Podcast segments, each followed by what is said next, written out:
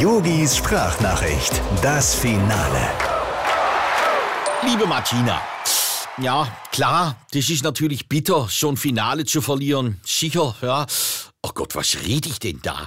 Ich hätte in meinen letzten Jahren meinen Haaransatz dafür hergegeben, wenn ich erst im Finale rausgeflogen wäre. Von daher feiert euch für eine großartige EM.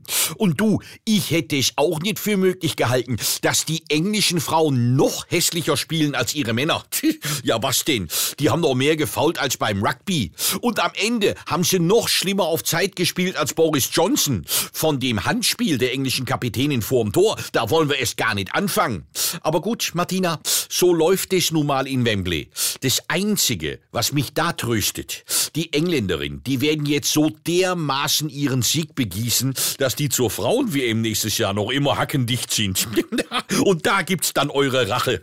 Lieben Gruß, dein Yogi. Ach, äh, Martina, eins noch. Wenn du jetzt wegen deiner Vertragsverlängerung verhandelst, du, ähm, versuch erst gar nicht dieses Außenbüro auf den Bahamas durchzusetzen.